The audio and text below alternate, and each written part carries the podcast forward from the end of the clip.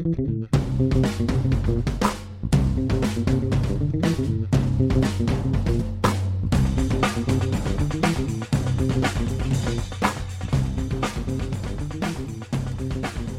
it's Gary Parrish. It's Thursday, July 6th. Welcome back to the Ion College Basketball Podcast. I got Matt Norlander with me, and I hope you guys, everybody, enjoyed the holiday, the 4th of July, and settled back into work okay yesterday. It's a rough deal if you're on a normal schedule. Off Saturday and Sunday, work Monday, off Tuesday, back to work on Wednesday. It could throw you off a bit, or at least it threw me off a bit, but I'm all good now. We're back here on the podcast, 1 week away from the start of the July evaluation period for college basketball coaches. So it's sort of slow now, but it should get busy soon. Matt Norlander, what's up with you?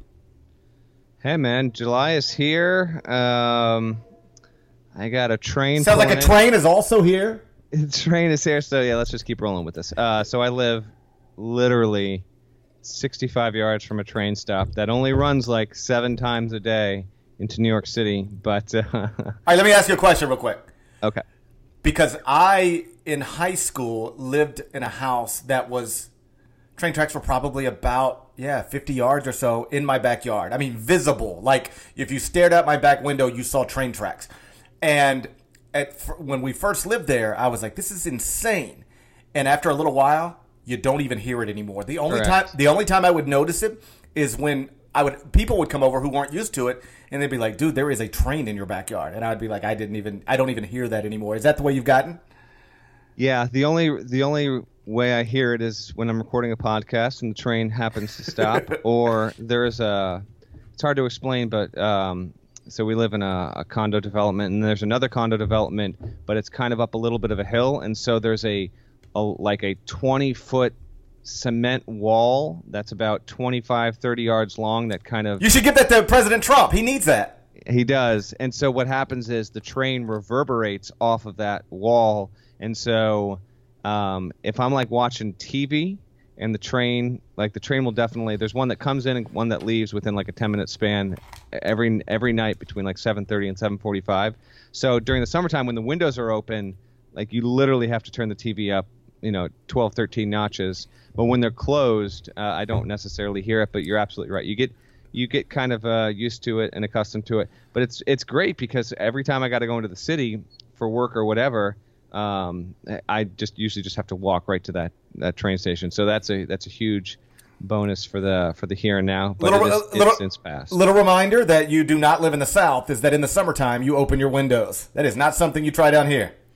That is also a very fair point. It's actually, we do rock the AC from time to time, but it's a comfortable 72 up here in Connecticut, and it was a good fourth. We are definitely low on content, and we'll get to this in just a second. But I gotta say, I noticed a decades-old take that seemed to be revived this year, and that is that fireworks suck, and obviously they suck. They've always sucked. These people that are coming along thinking that they're passing some novel information. This is not new. Fireworks have been terrible for decades upon decades. You agree, right? They're basically worthless. Like the first time you see them is the only time you really ever have to see them. Let me tell you, fireworks are, and this might be the Southerner coming out in me. Perhaps you're ignorant to this particular topic, and if so, congratulations. But fireworks are a lot like monster trucks. Follow me here. The first time you see a firework display, you go, oh, wow, that's pretty, that's big, that's loud, that's interesting. And then that's over. You never experience that again. It's just like, okay, yeah, I just saw that. Yep, looks just like the other one. Monster truck, same way. First time you ever see Gravedigger, like, crush 8 cars, you go, oh, my God, I just watched a truck jump over 8 cars and then land on them and crush them and roll off of them. And then another truck comes out and does the exact same thing. And then another truck comes out and does the exact same thing. And after a while, you're like, I feel like I'm watching a replay of what just the colors are changing on the trucks. Once you see one truck crush another car, you don't need to see it again. Once you see one firework explode in the sky, you don't need to see that again either. I agree. You never been to a monster truck show? I have not. You should have grew up in North Mississippi then. Yeah, exactly. I have never been to a monster truck show. And I have not been to a fireworks display in years. I probably got one more year before my boy wants to go experience that, which is fine. I got no problem doing it. But it's the fascination with fireworks, I don't know. It kind of Kind of baffles me. So my middle boy is 3 years old. And so this time last year, he was 2 years old, and we were out of town. We were at the beach for the 4th. And the resort we were at had this, you know, massive fireworks display, and he was terrified. Like, I've got the picture on my Instagram page, I believe. There's a picture of me holding him, and he's just, like, screaming as if, like, if you couldn't tell on the other side of the camera if it's a fireworks display or Jason from Friday the 13th, or a man with a chainsaw, or an army with 50 guns pointed at us. Like, he has that, like, genuine terror. He is genuinely frightened for his life about these fireworks. So fast forward a year, and we're like, okay, well, maybe he's 3 now, so maybe he'll enjoy the fireworks, because there is an age where kids start to enjoy fireworks. There's an age where they're terrified by them, and then they enjoy them, and then they're bored by them, and then they get it old enough to try to take a girl to watch them so that they can, like, make out or something. And that's sort of the time frame on fireworks. And so I said, okay, maybe it's 3 years old. You know, he'll enjoy them. So I talked to him about it. He's like, yeah, Dad, I want to get fireworks. Well, our neighbors are though I live in the South, I'm probably the least Southern person who, like, lives in North Mississippi. Like, I don't, I've never been hunting. I don't fish. I don't have a Confederate flag, never owned one, you know, all these things. But, like, I've got neighbors who are very Southern, like, decent, awesome people, but, like, they're really into trying to put together the biggest fireworks display they can put together in their front yard. And so, like, we don't even have to, like, go to the fireworks stand, although we subsequently did. But, like, we just had to walk outside to our neighbors on either direction.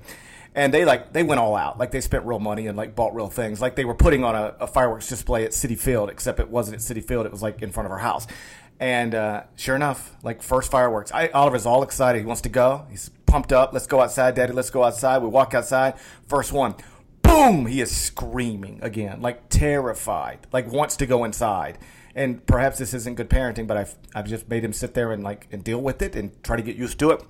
But the next morning, on July 4th morning, actually, because down here, we'll pop them on July 3rd. We'll pop them again July 4th. And if we got some left over, those things can go on July 5th, 6th, 7th, or 8th.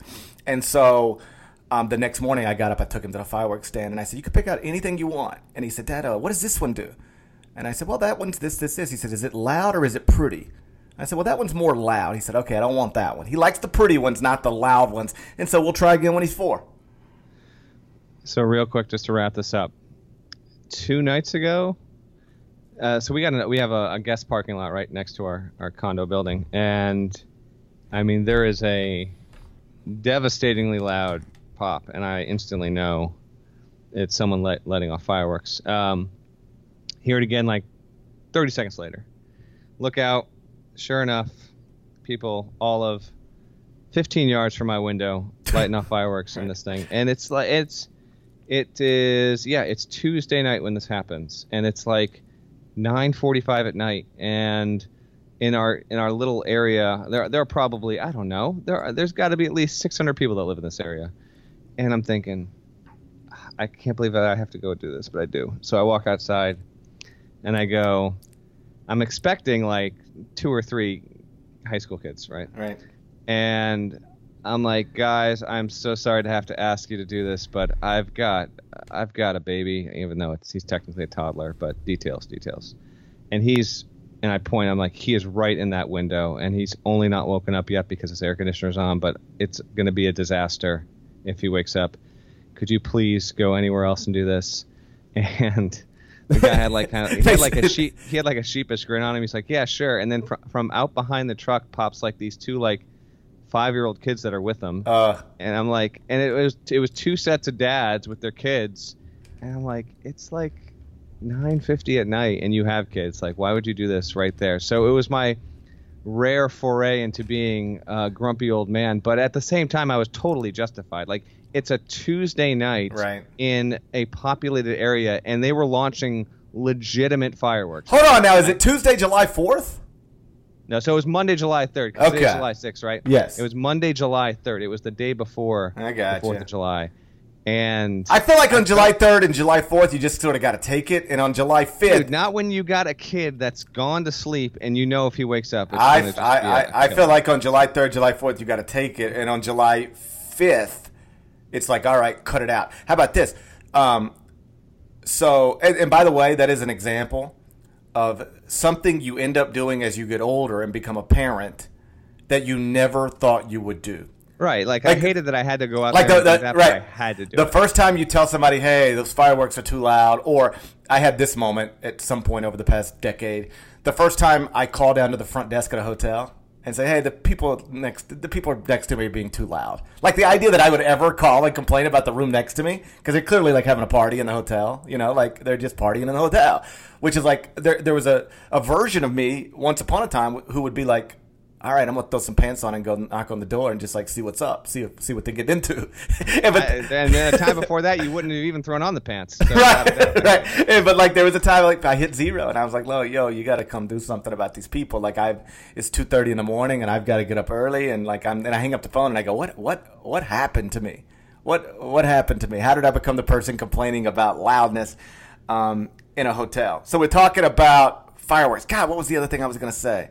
You said something. No, you said there were two dads with kids. They were lighting off fireworks. I was the old man. I had to walk out. Oh, here's what I was going to say. Okay. So when Kelly and I first got pregnant with our first son, Aiden, we moved. This is so stupid.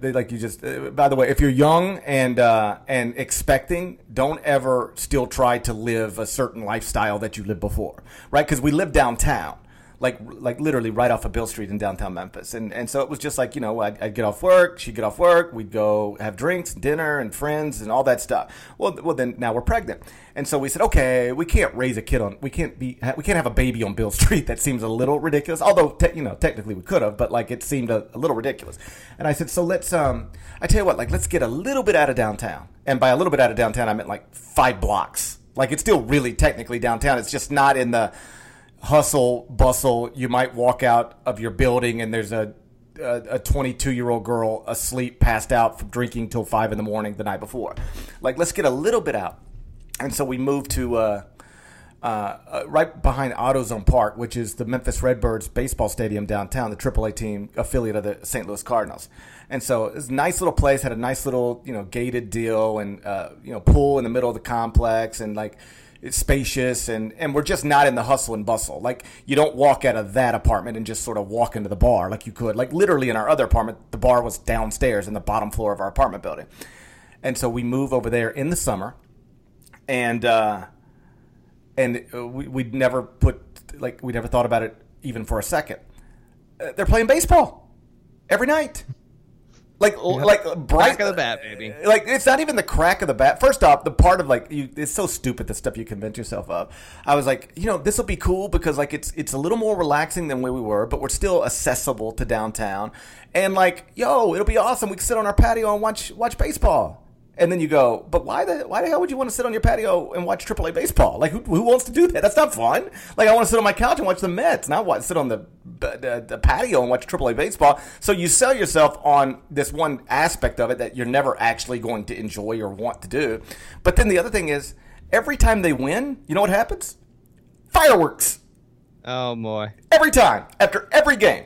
So about 10 o'clock every night with a baby. Boom, boom. I was like, what are we doing? We actually cut our lease short. Like, I paid, I don't even know how much money to get out of that lease. And I was like, we did.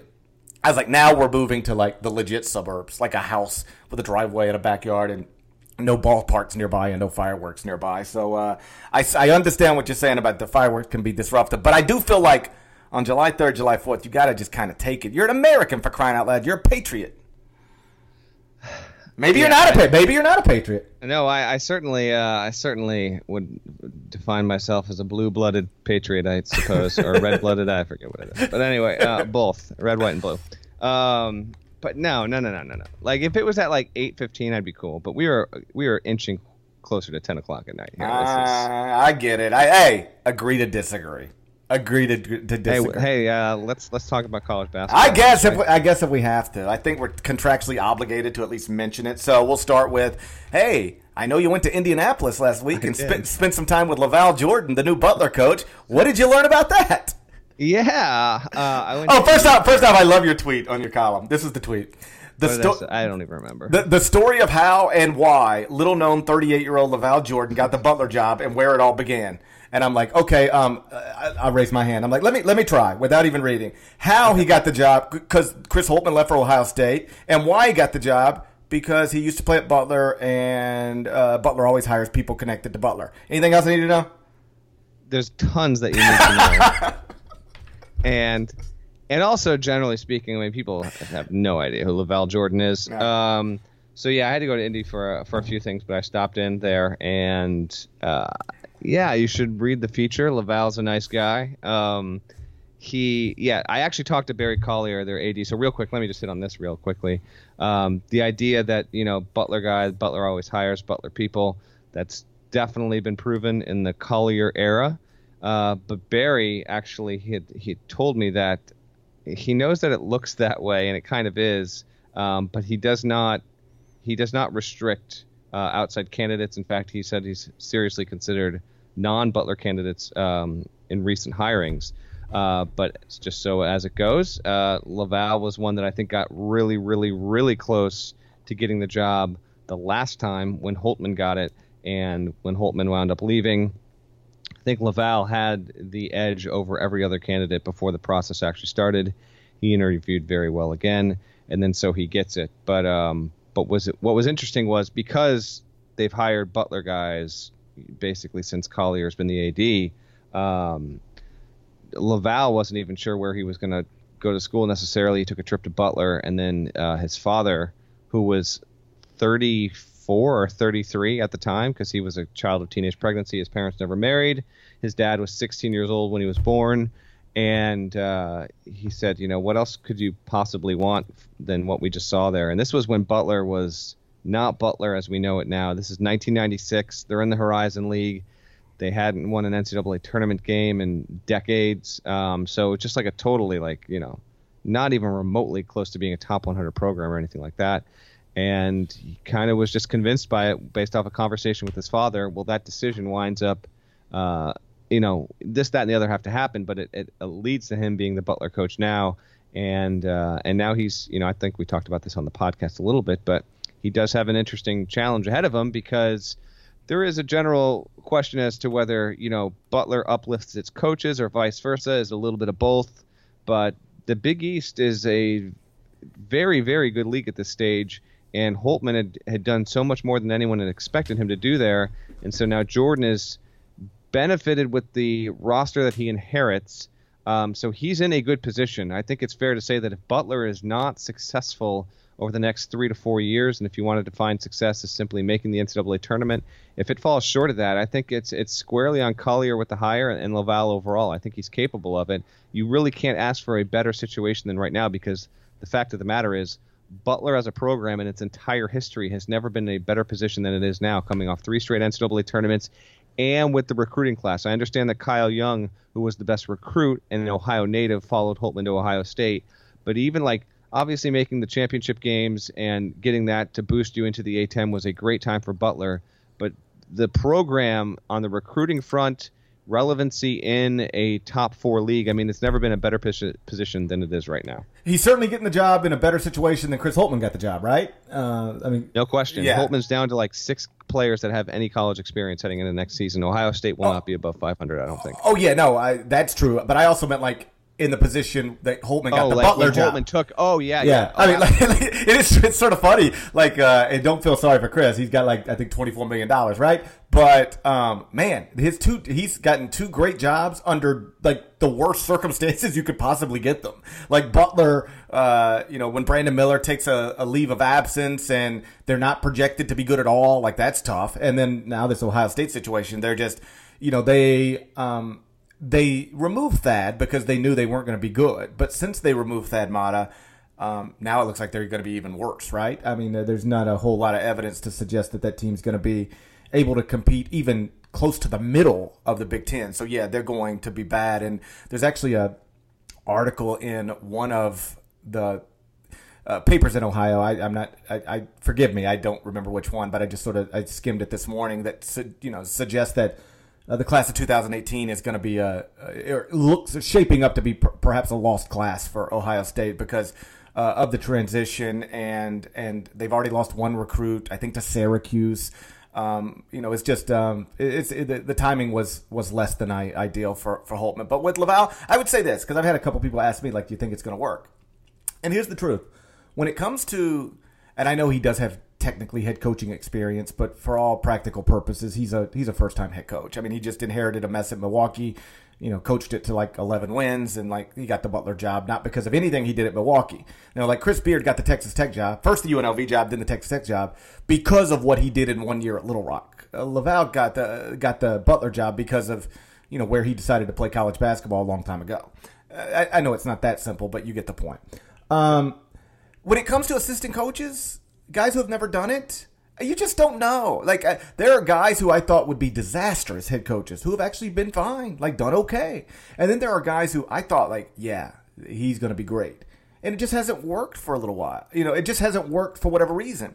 Like, if you would have told me the day that Kerry Keating got the Santa Clara job, like, and said, okay, now outline Kerry Keating's career, I'd have said, all right, he builds this thing up to, you know, top three in the West Coast Conference, and then he takes a Pac-12 job. You know, maybe someday replaces Ben Howland at UCLA.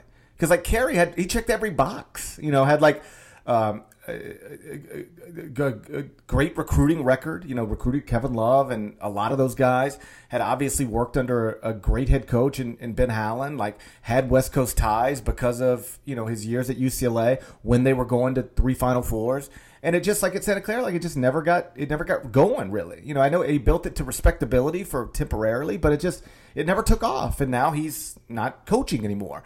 You know, when Derek Kellogg got the UMass job, and like Derek had more success at UMass than Kerry had at Santa Clara, perhaps because UMass is easier to win at than Santa Clara. But like Derek checked all the boxes, like had coached under an accomplished coach in John Calipari, had a name within the industry because of, you know, had been an effective recruiter. Had strong ties to the region, like he grew up in Massachusetts, played at UMass, and yeah, he went to the NCAA tournament, and like, but it just like it never turned into what I thought it was going to turn into. So you just don't know, and so you know anybody out there trying to speak definitively about how the LaVall Jordan era is going to go at Butler, like they're guessing more than anything else. Like it could be spectacular, just like the Brad Stevens era was and the Chris Holtmann era was. But it could also be not great, because sometimes that happens to guys even when they seem to check all the boxes that you need to check to be a successful Division I head coach. I agree.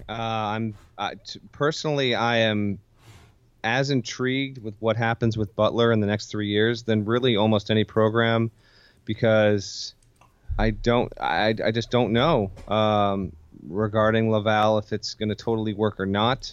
What Holtmann was able to do was magnificent. It was way beyond anyone's expectations to make the tournament 3 years, get to a Sweet 16, win a tournament game every year there. I actually, you know, I don't want to be too over the top here, but I almost feel as though if Butler is really good and this year and then next year, I feel as though it will have hit a definitive plane, so to speak, of okay, like it's firmly entrenched as a Big East power, as a national power. It has a national brand, but if it dips here, I could see a situation where if it dips, Jordan doesn't work, maybe Butler spirals a little bit and kind of lives in that bottom third of the Big East for the next half decade. I think both of those are on the table. Real quick, I wanted to share a good story that Jordan had shared with me, but it didn't fit in the story whatsoever. You had mentioned Brad Stevens. You're telling me you got 2,400 words on LaVall Jordan? You couldn't fit something in? Hey, it was like 2,100, but yeah. Okay. Take it easy there. Felt like 24. So thanks. No. I'm just giving you ass. But like, one thing I did think was funny is like LaVall tells you, like, I didn't even think I was on. You know, I didn't think I would get the job. He said that. I know. I'm like, dude, everybody thought you would get the job. Like, I thought you would get the job. The way he laid out a convincing case, but yeah, he maintains he didn't. I was like, you really you didn't think you were getting the job, because literally everybody else thought you were getting the job. So LaVall is an assistant back. Back, I guess, in 2007, Butler reaches the Sweet 16. Stevens is the coach. Licklider's the coach. Stevens is an assistant. That's the year that they lose to Florida in the Sweet 16, and Florida goes on to win a second straight NCAA championship. And that was actually the closest game by margin of victory Florida played in the entire tournament, was the defeat over Butler. And as LaVall told it and remembered it, you know, Butler cuts to like 4 or 5 points with a few minutes to go. And there's a player that played for Butler named Brandon Crone, who was a senior, kind of a really good interior presence, and really was a difference maker for Butler in terms of keeping that game in check. Not only do I remember him, I feel like I might have wrote about him at some point. Does he have some sort of interesting story? I can't remember. It doesn't matter. Go ahead. Okay.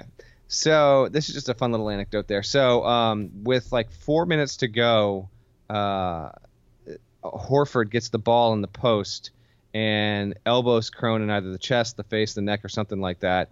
And it's like, you know, an aggressive forward motion. But Crone had 4 fouls. He gets called for the block. He fouls out.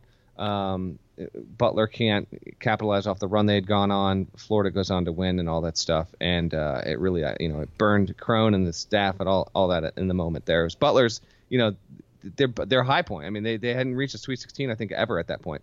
And so fast forward, Stevens gets the Celtics job and takes over, and you know, Horford is on the team. Right. And the first thing he does is he calls Horford into the office and goes, "Hey," and he puts on the video screen, "you tell me right now, is that a block or is it a charge?" And he, and he rewinds. I think that is so indicative of how coaches think. They never forget those things. They never forget those possessions. They can tell you where everyone was on the floor. And I think it's just, it's fantastic that Stevens, who was an assistant at that point, still vividly remembered. And I mean, that's what, 6-7 years later, he calls Horford into his office and says, "Hey, we gotta talk about something here. No, you need to tell me right now. You know that was a charge. You know it." And I thought that was a great story. Yeah, no, and I don't even think it's I don't think it's unique to coaches. I just think people in general, particularly competitive people, like I obviously never played Division I basketball or Division I anything, but I can think back to moments in my childhood, whether it was a soccer game or a baseball game, like that was a high stakes game relative to what we're talking about here, which is youth competition.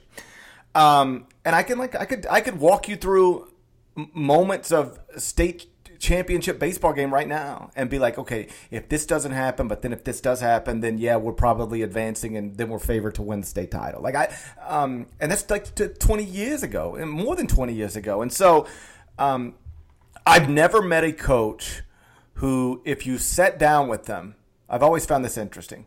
And it just shows you, it sort of falls in line with what we're talking about like sometimes this stuff works out for coaches, sometimes it doesn't. And the you know, it could be really be one bounce here, one foul here, one injury here. I've never met a coach who couldn't, first off, I'll say this. I've never met a fired coach who, if you sat down with him and said, all right, walk me through it, what happened? Couldn't tell you about this one recruit that they thought they had, but then somebody paid and got him to go somewhere else, or they thought they had and then they couldn't get him into school, or you know that cost them in their mind, or there's like a season when they're on the hot seat, and they're also on the bubble, and all they needed was one more win to get an at-large bid to the NCAA tournament, and a referee whose name they absolutely remember called a fourth foul on their starting point guard, you know, 4 minutes into the second half, and they had to sit him down for the next 10 minutes, and the other team went on a 12-2 run. And like, they all have this story, and it like, it doesn't matter whether it's reality or not. They can walk you through like sometimes a possession by possession sequence of their career that led to them sitting in front of me as a fired coach. And likewise, I've never met a coach who has lost a high stakes game that seemed within grasp, that couldn't walk you through it and say, now, if you go back to this possession, there's 2:12 left. We've got the ball. We're up one. And then my point guard dribbles it off his foot. Like what they can walk you through every bit of it, which sort of transitions into a column I wrote over the past week, which is about Mark Few, sort of 3 months after losing a national championship game, because Carolina closed on, I don't know if it was a 6-0 run, 7-0 run. Like it was a pretty significant run in the final few minutes People forget that with 100 seconds left, 1 minute, 40 seconds, 100 seconds left, that game's tied 65-65. Like that game is totally up in the air. And Gonzaga, you know, I talked to Mark about it, and he was like, yeah, well, you know, he's like, North Carolina was good. We were good too. And if you play it over, like they'll win five, we'll win five. You know, like that, you know, he does not concede that they weren't the best team in the country. He doesn't mean to take anything away from Roy and North Carolina and those players. But the idea that they weren't good, he's like, no, we were good enough to win it. We could have won it. If you play it over 10 more times, they'll win five and we'll win five. But it was just it was a funny conversation because he actually called me just to sort of needle me a little bit about having a 2018 mock draft up already. Okay. He left me like a 2-minute voicemail. Like, so I'm looking at your mock draft, and he's like, it was funny. I probably shouldn't share too much about the voicemail, but it was innocent enough. He's like, your family can handle something like that, and my family could handle something like that. But there are families out there who see their kid projected as the 8th pick in a draft a year from now. And when they get on a college campus and it's not going that way, it's the coach's fault or it's somebody's fault or they're freaking out because they feel like they've just lost $10 million when they haven't really lost anything because they were never going to be the 8th pick in the draft. And I told him, A, I hear you. B, dude, I work in online journalism. Like mock drafts and lists and rankings. That's sort of where we're at right now. And so, but we ended up on the phone for about an hour one day last week, and we're talking about everything.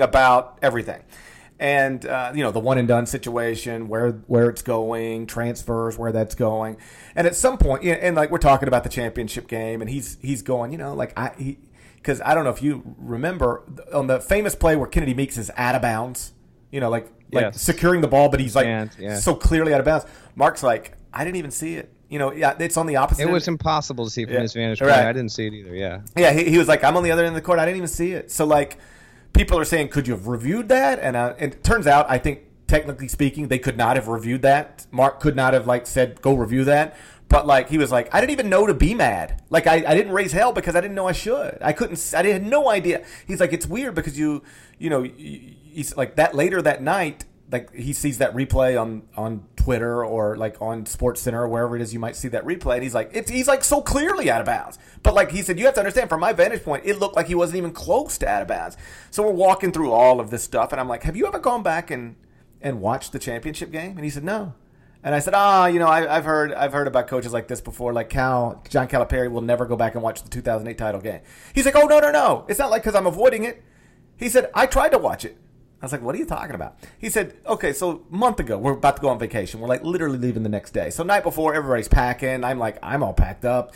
Kids are off doing whatever they're doing. And I'm like, you know, popped a couple beers, sitting on the couch. I'm like, you know what? I'm going to watch the Final Four. Like, I just want to see my guys' faces and just see all the pregame stuff and the analysis and, like, the whole thing. He didn't just want to watch the game. He wanted to watch the whole show. You know, wanted to watch the production of America's most watched network, right? CBS, the network putting on the national championship game, which is the network of stars. It's the network of stars, right? And so he was like, I actually sat down on my couch with a beer, grabbed the remote, and went to the DVR because I know it's been there. I've seen it there before. I've just never, like, taken the time to sit down and watch it. And I'm like, oh, well, I got a few hours right now. Just, like, it'll be fun. And he's like, so I'm going, it's like, boom, there's like 47 episodes of Modern Family. Because one of my sons is, like, addicted to Modern Family. And then there's like... Which, by the way, peaked in, like, season 3. I bailed not long ago. But anyway, continue. And there's like 50 episodes of The Voice. Don't even know why you need 50 episodes of The Voice, but we got them if you need them. Oh, gosh. Like, his daughter's into, like, one of the Disney shows. So there's like 1 million episodes of that. And he's like, so I just keep scrolling. Like, okay, where is it? It's not there. And so he goes to his wife, Marcy, and keep in mind, these two, and I'd be hesitant to say this about any other couple because the truth is, like, you just don't know. You don't know what couples get along and what couples don't get along. You know, you don't know what happens behind closed doors. I feel comfortable saying Mark and Marcy have, like, a really good marriage. Like, and a lot of it, I certainly don't know Marcy as well as I know Mark, but, like, Mark is so even keel. Like, you know, he is totally, he's chill basically all the time. Certainly away from the court. Like, you might think he's high all the time. Like if you're around Mark Few, you'd be like, okay, he just smoked a little bit. He's relaxed. He just seems relaxed all the time. I've never seen him not relaxed except for on a basketball court. So my point is, like, he ain't the type to get mad about stuff. And he's like, Marcy, where is the Final Four? She's like, yeah, I deleted that. He's like, you deleted it? She's like, yeah. He's like, we have like 500 hours of television programming on our DVR. Why would you delete that? She's like, I don't know. I didn't think we'd ever watch it. He's like, what? Oh, man. He's like, I've been in this business 30 years. That's my greatest professional achievement. And I just wanted to like see my guys' faces. And he was like, it is the, these are his words, not mine. He said, Marcy and I never argue about anything. Like literally never. I don't mean we rarely argue, never argue about anything. It's just not, it's not our relationship.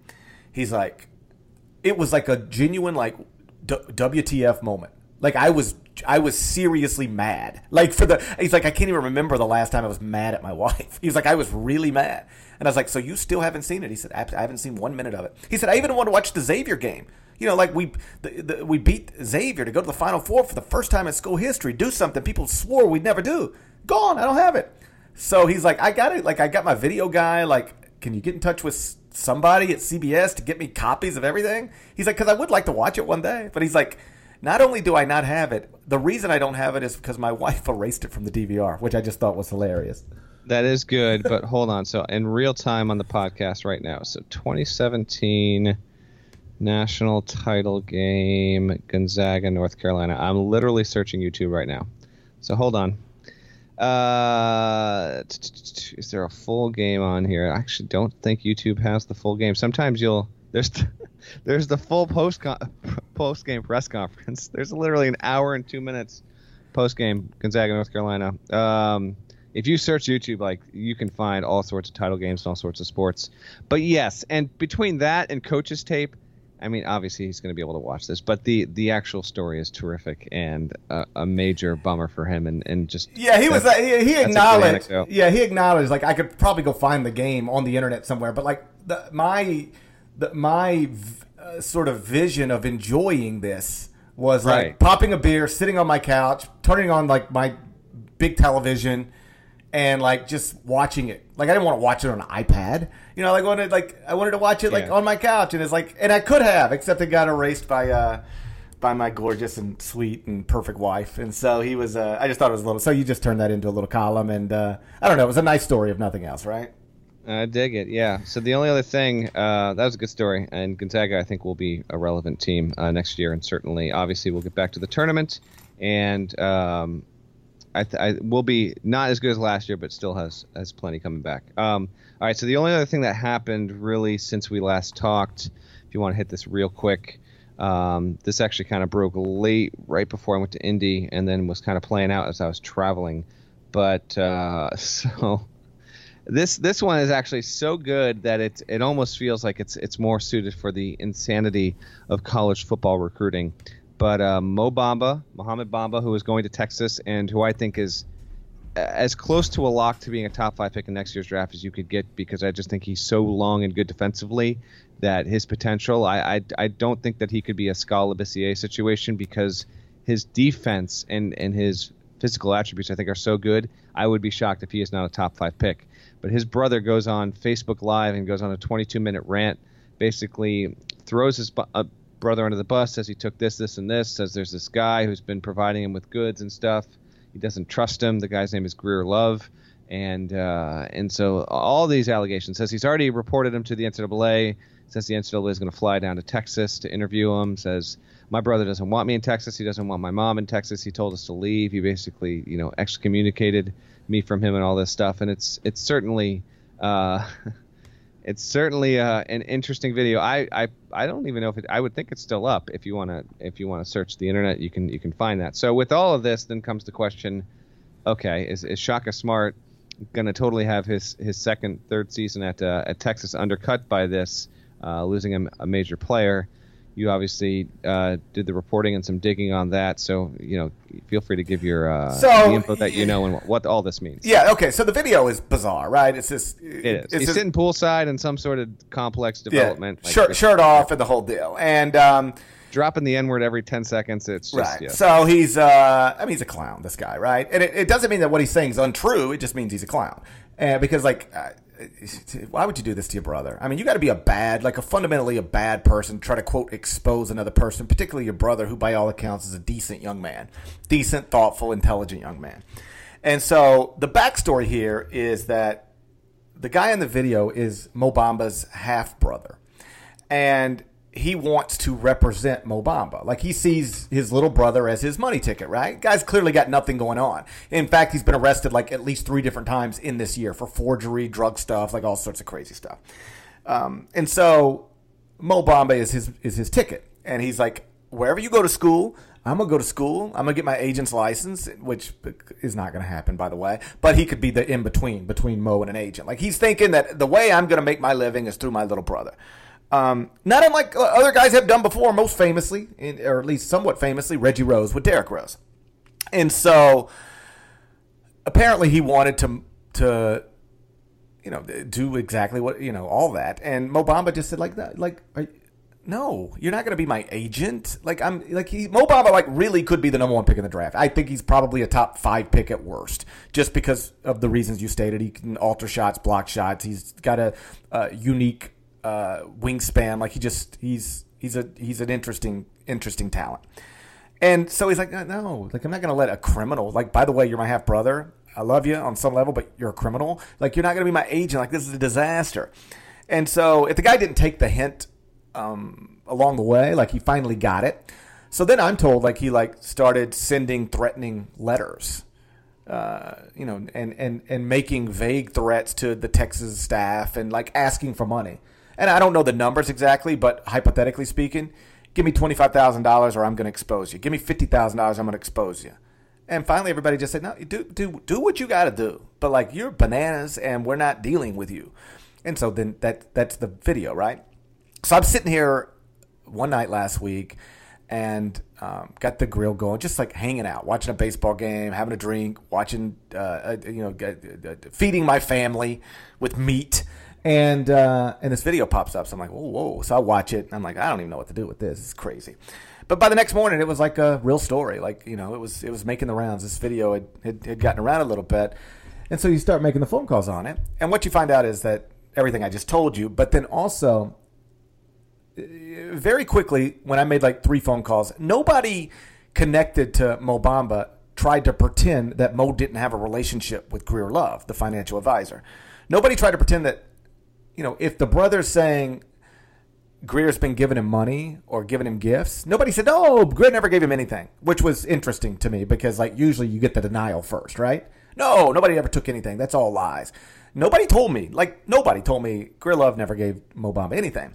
Instead, what you start to hear is, yeah, like, like, this guy has been a mentor to Mo and literally has known him since he was in 3rd grade, like, was his 3rd grade basketball coach. And so then you go to Greer Love's bio on his website, and it mentions that he was he runs some sort of mentorship program at Harlem School, at public school. I want to say it's 108, but whatever it is, doesn't matter, in Harlem. Then you find out that is where Mo Bamba went to elementary school. And so they have what the NCAA considers a pre-existing relationship.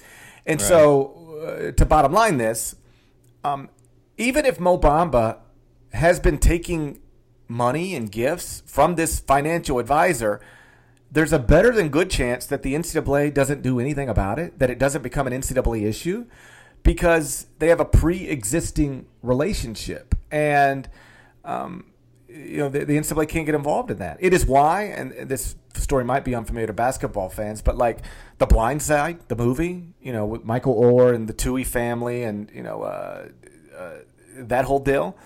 The reason that was because the Toohey family is a wealthy family in Memphis, both Ole Miss grads, and they adopted Michael Oher, and then he went and played football at Ole Miss, and then became a, you know, NFL player for many, many years.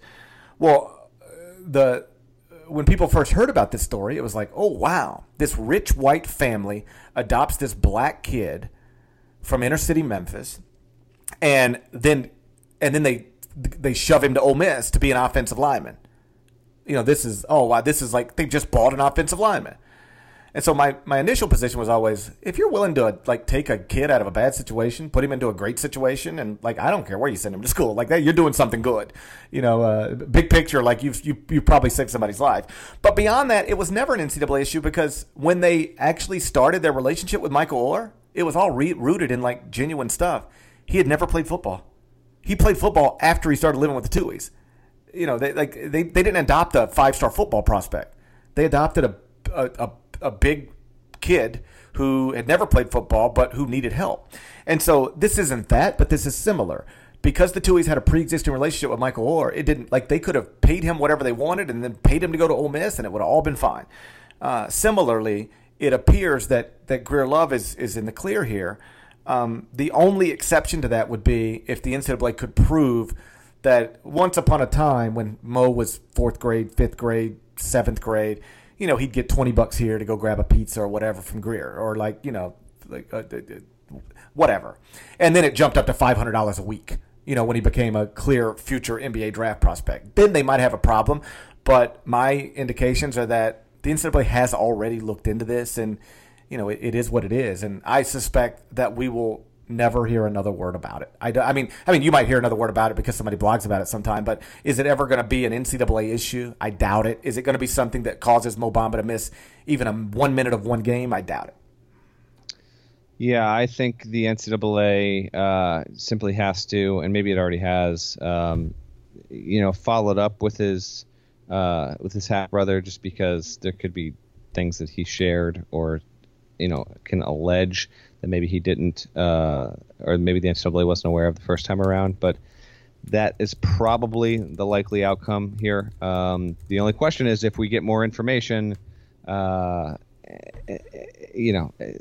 the thing to remember in cases, you know, like this or not like this is the character of the person in question doesn't really play a factor. It's what information they have that they can prove. Right. That's the biggest thing, because oftentimes when things like this come to light, it's because someone's been burned. That's usually most of the time. The only time that you're even going to get stuff like this is because someone's not getting theirs, you know. Well, let me stop you there for a second because you make a good point here. If you're the NCAA, you absolutely go talk to this brother, and here's why. Not only is Mo Bamba connected to Greer Love, which might end up being nothing. Mo Bamba was a 5-star recruit who was recruited by some of the biggest basketball programs in America, and you've clearly got somebody who's willing to talk. Now, whether he's willing to tell the truth about everything, I don't know. Whether you can use him, I don't know. But you'd be a fool not to talk to him, just to ask him about everything he knows about the entire recruitment of Mo Bamba and who did what, where, what came from where did you go on visits, that kind of stuff. Because it's not unlike... oh, God, who was the big player at the big lineman at Ole Miss? Kim Diche? No. He was at Ole Miss football stepdad. I'll get it. It's a Google search here. I can't remember. Larry Tunsil. Okay. Tunsil, yes. Yeah, yes, famously had the bong gas mask on draft night. So the part of the reason Ole Miss is in like serious stuff right now is because Larry Tunsil had a falling out with his stepfather. The stepfather was like wild, like asking for this, asking for that. And then when he didn't get what he wanted, like ratting him out and calling the NCAA and calling everybody, right? Well, the NCAA says, all right, like this guy might be crazy and he might be a bad guy. And like, what kind of man does this to his stepson? But he's talking, so let's hear what he has to say. And so they went and talked and spent a lot of time with him. And I don't know exactly what they got from that, but they got something from that. And so if you're the NCAA, you absolutely sit down with Mo Bamba's stepbrother just to ask about anything and everything. But do I ever think the relationship between Greer Love and, which is a great name, by the way, between Greer Love and Mo Bamba is going to lead to problems for Texas? I'd be surprised. And it's also worth noting that in 22 minutes of wild allegations, the guys never once said that Shaka Smart or anybody on the Texas staff had anything to do with anything. Like there's no allegations about the Texas staff, which is, if nothing else, good for the Texas staff. Right, and so just one last point of clarification on this. So with that, if that's the case, this sort of investigation does not go to the enforcement level with the NCAA because Texas is not involved. Mo Bamba would only be dealing with the NCAA's eligibility center at this point and an investigation thereof just to make sure that his amateurism status is still on the up and up. So the only time that the NCAA and its enforcement staff and, you know, people think, oh, Texas is going to get slammed, you know, whatever, that kind of stuff, that would have to go to enforcement first. They'd have to build a case, and then it would go to something like the Committee on Infractions after that. But we're not even remotely getting into that element because there's no reason as of this point to think that Texas was remotely involved. Before we get out of here, not only do I want to shout out Devin Downey, but I want to say congratulations to the great Devin Downey because as of this morning, our friend Jonathan Gavoni tweeted from Draft Express that Devin Downey has agreed to terms with, forgive me if I don't get it exactly right, Leonis de Santo Domingo in the Dominican Republic. Devin Downey will be playing professional basketball again this season. Shouts to Devin Downey. Shouts to Chester, South Carolina. Shouts to Terry M. Effin Teagle. Devin Downey plays one more time at least. One more time at least. It was, you know, I cooked up a nice little English muffin, little cream cheese, open up my computer, check out Twitter. What do I see? The first thing is a notification from Gavoni. I'm mentioning you and me about the continuation of Devin Downey's tremendous. We should fly to the Dominican Republic and go to a game. What, like, what's at expense? We'll try. I mean, we could put in the request 10 times. That would be an all-timer to go to a game and do a podcast. How about this? Right down there. How about this? So immediately our buddy Evan Daniels texts me, right? And he says, small world, but guess who owns, not owns, but runs Leonis de Santo Domingo? One of his buddies, like one of Evan's like actual like real friends runs the team. So guess what? Who? So like, I don't know how that happened, but apparently it happened, right? So guess who might end up with a game-worn Devin Downey Leonis de Santo Domingo jersey? Oh, a game-worn. Oh, wow. I would only want it game-worn, and then I would sleep in it every night and dream about. Great is you and Devin Downey are like the same size. I know. It is cool. Like it won't even. It just fit me perfectly. Like I might. It'd be my new favorite shirt, and I'll put it on every night before I go to bed, and I'll kiss my children goodnight. And then I'll go to sleep and I'll dream about January 26, 2010, when the great Devin Downey put 30 points, 5 rebounds, 3 assists on Kentucky in a 68-62 victory. It, of course, was the first ever loss for John Calipari at the University of Kentucky. Man, I wondered how we were going to get to 25 minutes. And we're at 50. Remember, you can well, we spent 15 minutes on fireworks. Sure. You can subscribe to the Island College Basketball Podcast on iTunes, so please do that. Thank you all for listening, and we'll be back next week. The evaluation period gets started, so we'll have something actual to talk about. Till then, take care.